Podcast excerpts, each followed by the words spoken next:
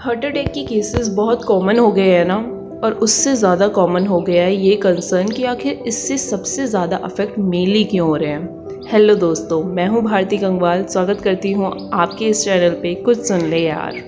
हमारे हार्ट के पास coronary arteries होती है, जिसके अंदर ऑक्सीजनेटेड ब्लड सर्कुलेट होता है।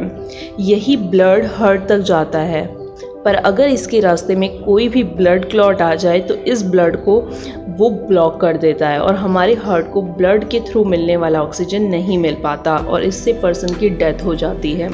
और ये ब्लड क्लॉट फैट या कोलेस्ट्रॉल जैसे सब्सटेंस से बनता है।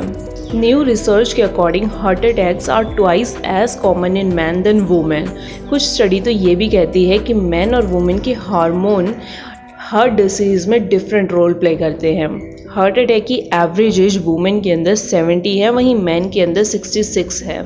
स्टडीज़ कहती हैं कि वुमेन के कुछ हार्मोन्स प्रोटेक्ट करते हैं हार्ट डिज़ीज़ होने से। तो चलिए इस ऑडियो में इतना ही। अगर ऑडियो अच्छी लगी है तो कीप लिसनिंग कुछ सुन ले यार।